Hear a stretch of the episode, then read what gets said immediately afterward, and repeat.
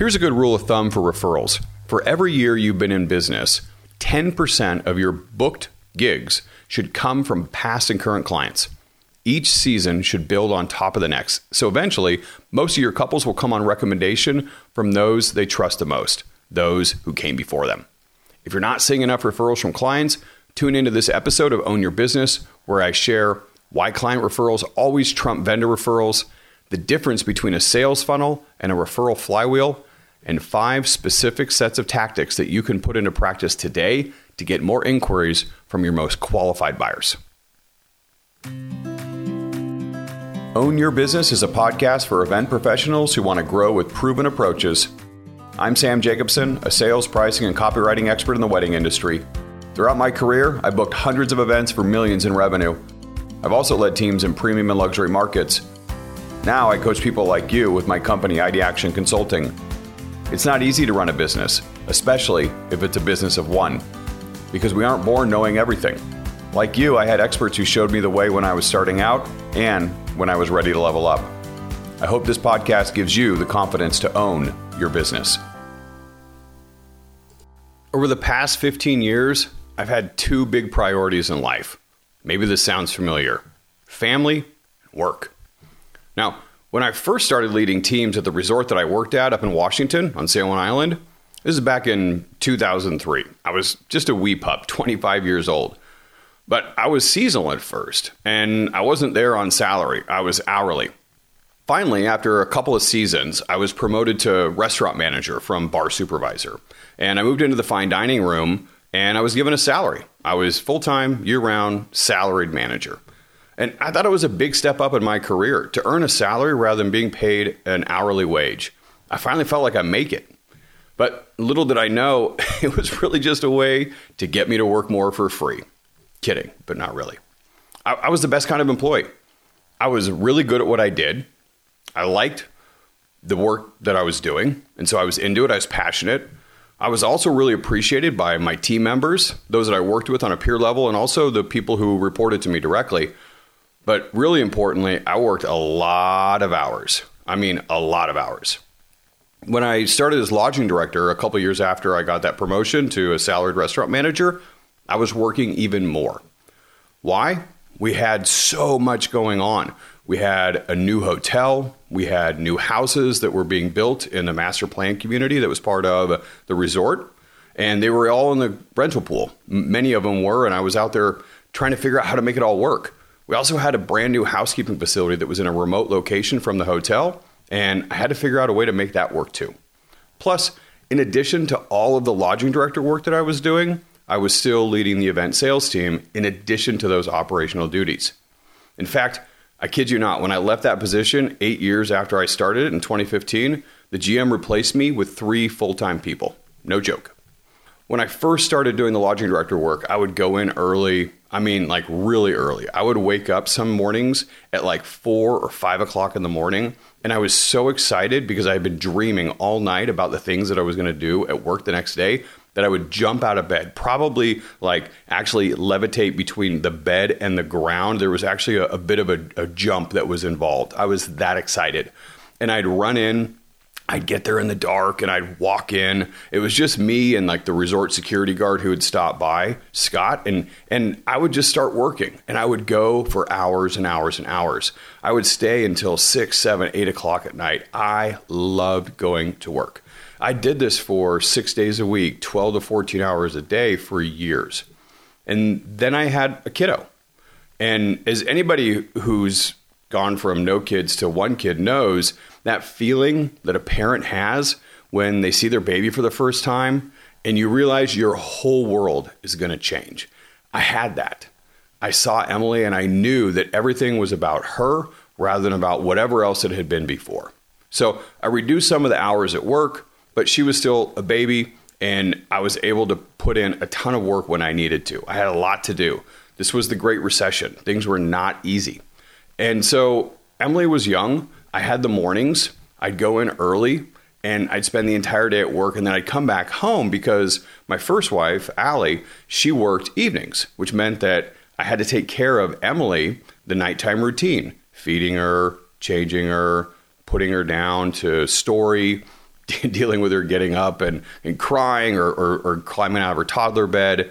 And then, of course, when she was finally out, I was there doing the dishes and cleaning up and tidying up so that the house is back to normal. And then we would go back to the next day. These are long days. Anybody who's a parent knows exactly what this is like. Now, over the years, it's been a lot of the same. It has been work and it has been family. I am a provider and I am a protector. I am very, very loyal to my family. And that starts with Katie and the kids and then goes out to my own parents, to my siblings, and it now includes, and I really do feel this way, all of our company's clients. And when the pandemic hit a couple of years ago, I had almost three dozen one to one clients who needed me to help navigate the early stages of the pandemic and get them through that first summer. And during the pandemic, we added on literally hundreds of more clients through coaching and our booming copywriting division, not to mention all the free workshops that I did and that two month bender on Clubhouse in early 2021. Many of you remember that. Yeah, that was a lot. It's hard to manage your own business, let alone scores of others. And that's what I felt like I needed to do. I truly feel obligated to help those people with their businesses, to help you. Not so much because we're under contract, but because I just feel this common humanity to help others who are in need because I can, because I know how to do it. Now, I get it. I'm not saving lives here. I'm just helping business owners out. But it feels like important work. I was doing my meditation this morning. I do the Calm app. I don't know if anybody else does it, but it's it's probably the best 50 bucks a year that I spend. And on the app this morning with my daily meditation, uh, Tamara Levitt, she talks about this starfish story. And I'm going to bumble it as much as anybody would, but here's the gist of it. There was a big storm, and a guy was walking along the coast the next day, and he sees thousands upon thousands upon thousands of starfish that are out on the beach. They've washed up in the storm, and they can't get back into the water. And so he's walking along and he's throwing these starfish back into the ocean. And he picks one up and throws it in, walks a little bit, picks one up and throws it in. There's another woman who's out at the beach that day, and she walks up to the man and she says, Sir, what are you doing? And he says, I'm throwing the starfish back into the ocean so they can survive. And she looks around, and there's miles and miles and miles with thousands, tens of thousands, hundreds of thousands of starfish that are washed up on the beach. And she says, But, sir, you're never going to get to all of them. And he picks one up, he throws it into the water, and he looks at her and he says, But I helped that one.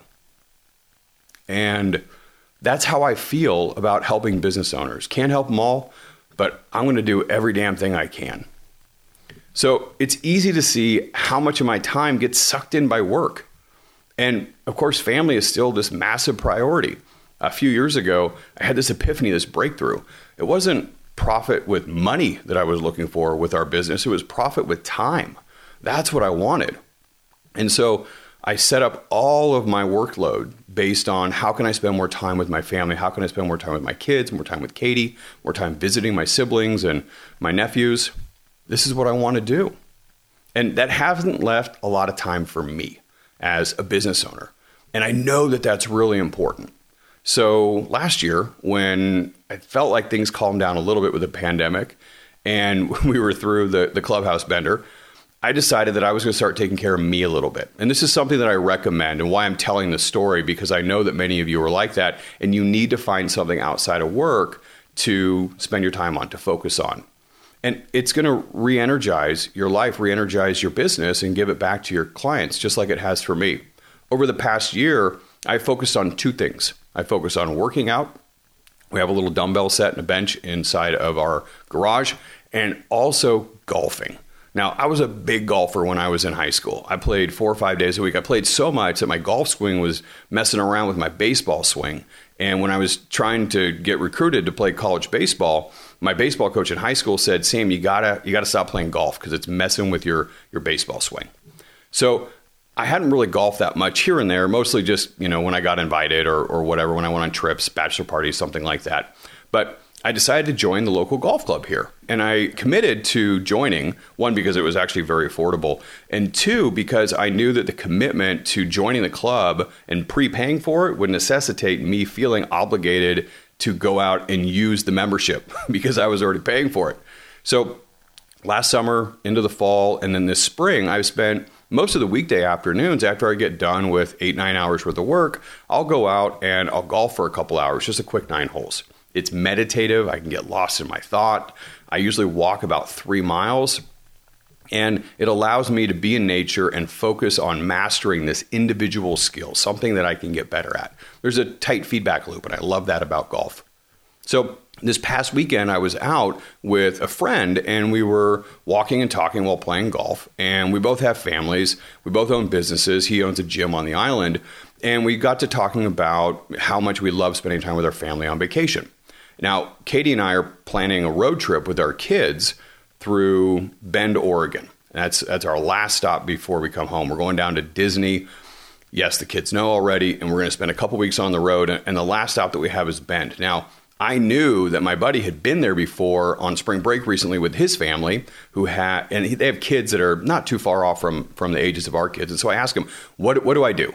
what kind of activities, what kind of places do we stay? You know, what kind of restaurants do we go to? I asked him like, do we go do we go rafting? He said, nah, pass.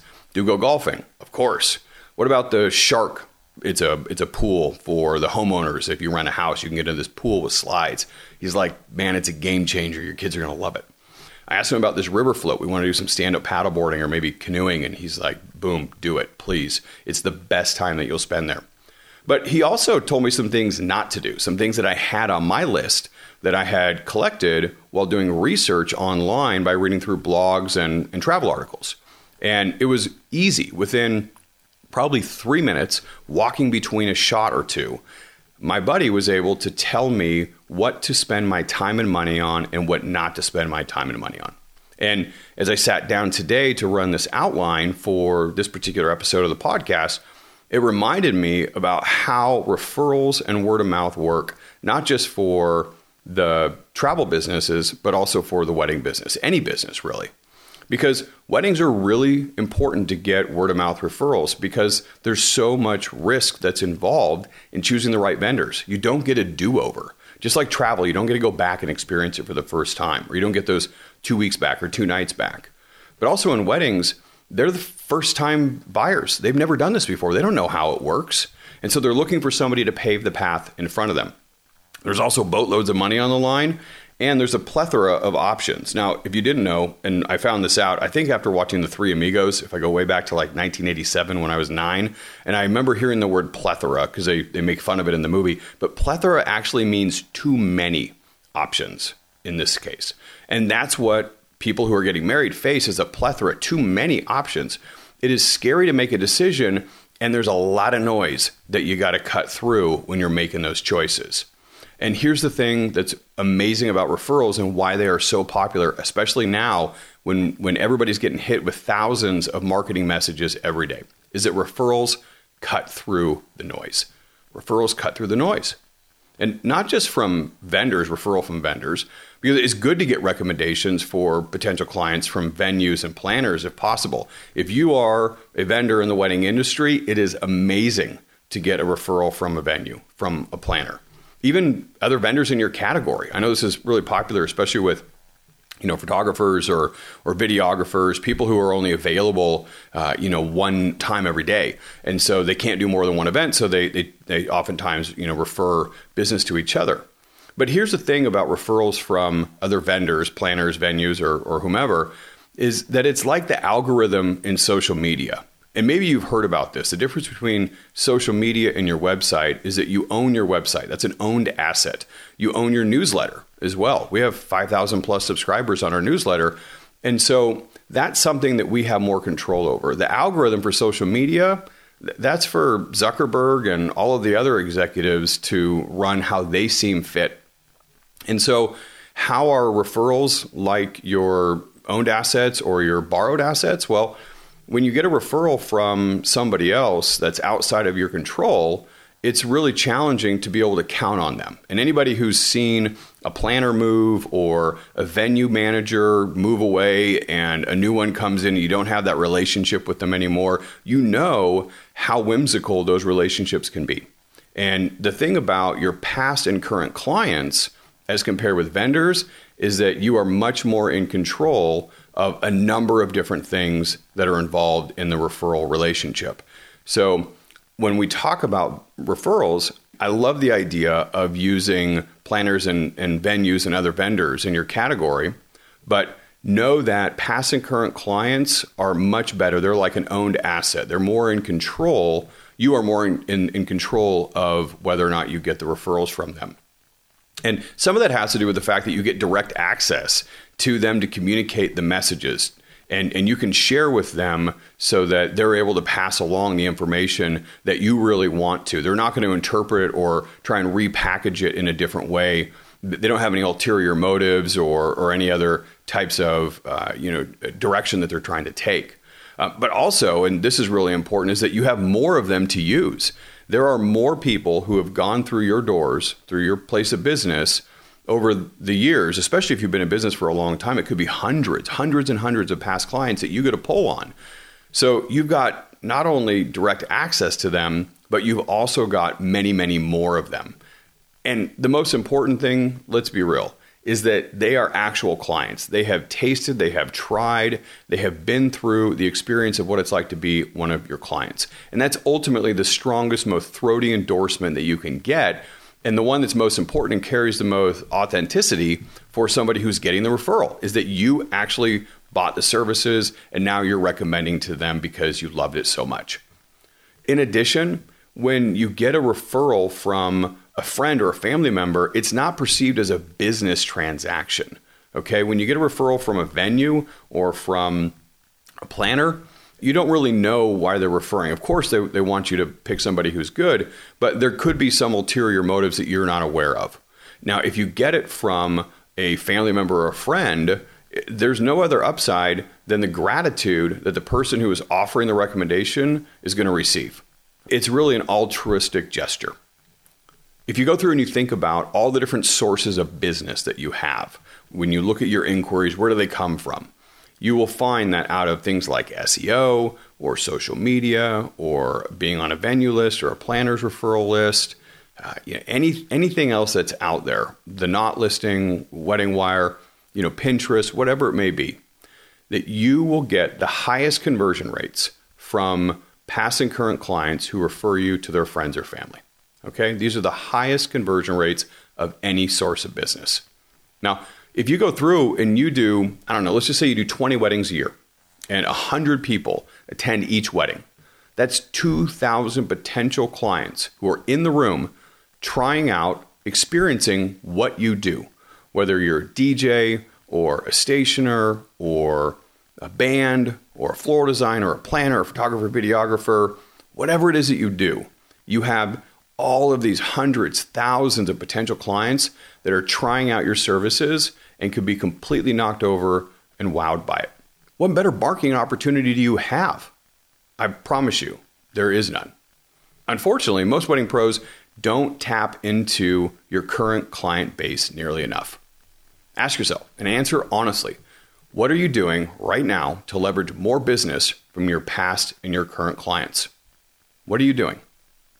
Now, I'm going to bring you this analogy that I read about first on HubSpot I love it. It's called the flywheel, and this is compared to the funnel. Now, a traditional sales funnel is something that requires more and more input at the top. You have to feed inquiries into it, and eventually you might get a very, very small percentage to make it down to the bottom. It requires lots of energy, lots of effort, and there's a ton of waste that's involved with the funnel approach. And what I'd like you to do is to take a look at your business as more of a flywheel. Now, a flywheel is like one of those ergonomic wheels that you pull on like a rowing machine, or maybe if you're on Peloton. And unless you apply resistance, it takes just a little bit of energy to get it going and keep it going. And once it does, it doesn't take a lot to get you where you want to go. So, funnel versus flywheel. The question is what can you do with your business to keep the inertia going to keep the flywheel going with your current and past clients so that they rave about you to all their family and friends? How can you get them to do the work of selling your business, the flywheel, rather than continuing to try to attract new people to get to the top of your funnel? Through listings and SEO and blogging and referrals that come from outside of your client ecosystem. So, here are five things that you can do today to make it easy for your past and current clients to refer you. I'm going to give you two that can be done before the wedding starts, and three that can be done after the wedding is over. All right, here's tactic number one get client feedback immediately after you book them. And what I mean by this is that you are going to send out a request for feedback asking very specific questions about what went through their head when they were booking you so that you can get that information. And here's the reason why it's going to help you with referrals because you need to make sure that they know why they booked you and can communicate that to other people. And so, what you're doing by asking the question is you're getting them to do what's called a post rationalization. Now, we all know that most of the wedding decisions are made with the emotional parts of the brain, the system one, you know, non-conscious way of making decisions. And so what we need to do after somebody has made a decision is we need them to be able to articulate why it is they did it. And, and sometimes they don't even know. So by asking them a question to look back and in hindsight evaluate why they made the choice, we're creating what's called a post rationalization for their decision. And this will help solidify the reasons that they loved you when they were looking at all the other vendors. And ultimately, you're going to imprint it into their memory when they write it down or type it. And the byproduct, obviously, for you is that you get excellent feedback in addition to that when it's fresh in their mind, and that helps you make micro adjustments to your own sales process. So you're helping them understand why they booked you. You're creating uh, a way for them to articulate and share that easily with family and friends. You're imprinting it in their memory, and then the byproduct is that you're getting feedback to make improvements. So, second way before the wedding that you can get people to refer you more that is to give amazing gifts. Now, I know that there are a lot of gifts out there. You can get these, you know, gifts in a box that are prepaid services. You can send them, you know, a bottle of wine or something like that. Yeah, you can do that. That's better than nothing. But ultimately, what you're looking for is how can you create a gifting program that is thoughtful and personalized is unique and one of a kind, and also is very timely with the booking. And, and we want to do this, yes, right after somebody books, but we also want to do it when it's going to be a surprise. It could be some point between when they book your services and the wedding date. Surprises are amazing. They they can create exponential impact when somebody gets a gift. Now, I will tell you that two things that are really important that a lot of people don't consider when they're looking at gifts. Number one, get a gift that is reusable and number two, get a gift that is shareable. So, one of the best gifts that I've ever seen was given to Katie. When I first met her, she was using this coffee frother. It was this like six, seven dollar IKEA coffee frother. You just drop it in and it like whips it around, something that you would use in like a science experiment. But here's the thing she used it every single day for five years. Now, if you're thinking about getting somebody a gift of coffee, don't get them a Starbucks or, or, a gift card to a local coffee shop. That'll run out after three, five, ten cups of coffee. This coffee frother, it got used thousands of times, thousands of times, and it was dirt cheap.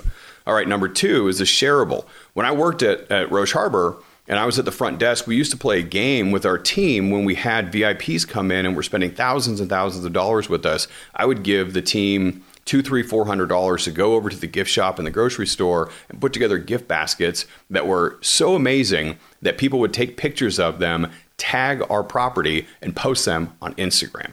And that was a game we played. How can we get such a great gift that they want to share it with their family and friends and tag us as the person who gave it to them? So do yourself a favor. Do not wait until after the wedding to wow them. When you are thinking about gifting, do it while they're being asked about their wedding. The one thing that everybody's talking about when somebody is engaged is the upcoming wedding. So give them a gift that's thoughtful and unique and reusable and something that makes it easy for them to share. All right, let's talk about what happens after the wedding now.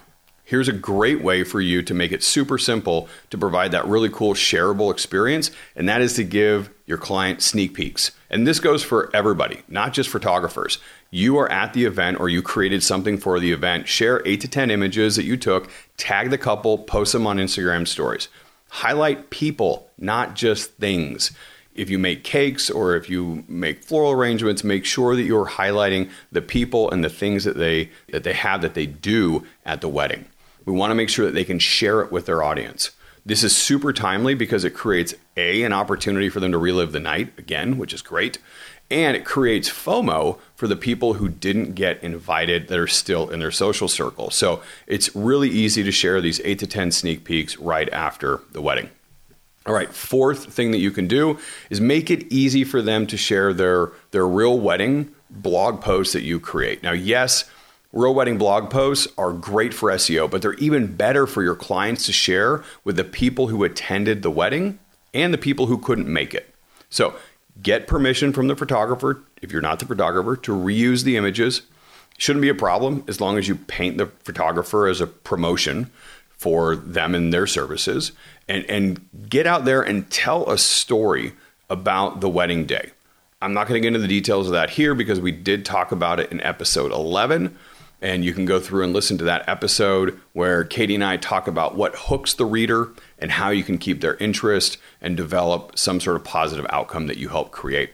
When you're done creating this real wedding blog post and you post it up on your website, send a direct link to the couple and then ask or at least suggest that they share it with the people who attended the wedding or who were invited but could not attend.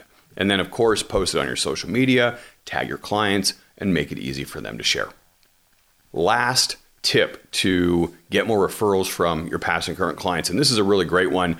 And this is perfect if you miss the window in these other four areas to try and get referrals and leverage the connections that you have with your past clients and current clients because you can't go back in time. But you can start here. You can do this one thing. Take them out for a cup of coffee or a lunch, especially now that the pandemic is over. And what you do is you just hang out with them for 30, 60, 90 minutes, whatever it is, and just talk with them about what it was like for them to plan their wedding. Celebrate them, celebrate the process that you help guide them through. And while you're doing this, you're going to get insights into their mindset, into their perspective, which is great for your long term marketing strategy. But you're also going to get them to relive the experience. And, and in doing so, you do one of three things that's really important for any referral strategy. And that is that you become top of mind and therefore tip of tongue. Okay, top of mind, tip of tongue. That's the hallmark of any good referral strategy. That's what you do when you do these one on one interviews. But any other referral strategy and all five of these tactics, they do two other things. They, they create messages and talking points about what you want to be known for. All right. That's really important when you're creating any kind of referral strategy. You have to guide the things that people are going to say about you. All right. And then the third thing, in addition to top of mind, tip of, tip of tongue, and creating talking points and messages that you want to be known for, is that you want to make it easy and even desirable to share with friends and family. All right? Make it easy and desirable to share with their friends and family. If you want help with the personalized referral program, reach out to me, ideactionconsulting.com, or hit me up in the DMs and Instagram. I am right now the one who responds to everything we can build on and refine a strategy with tactics that work for you in a quick 90 minute session. Now, remember, vendor referrals are like social media, it's not an asset you own.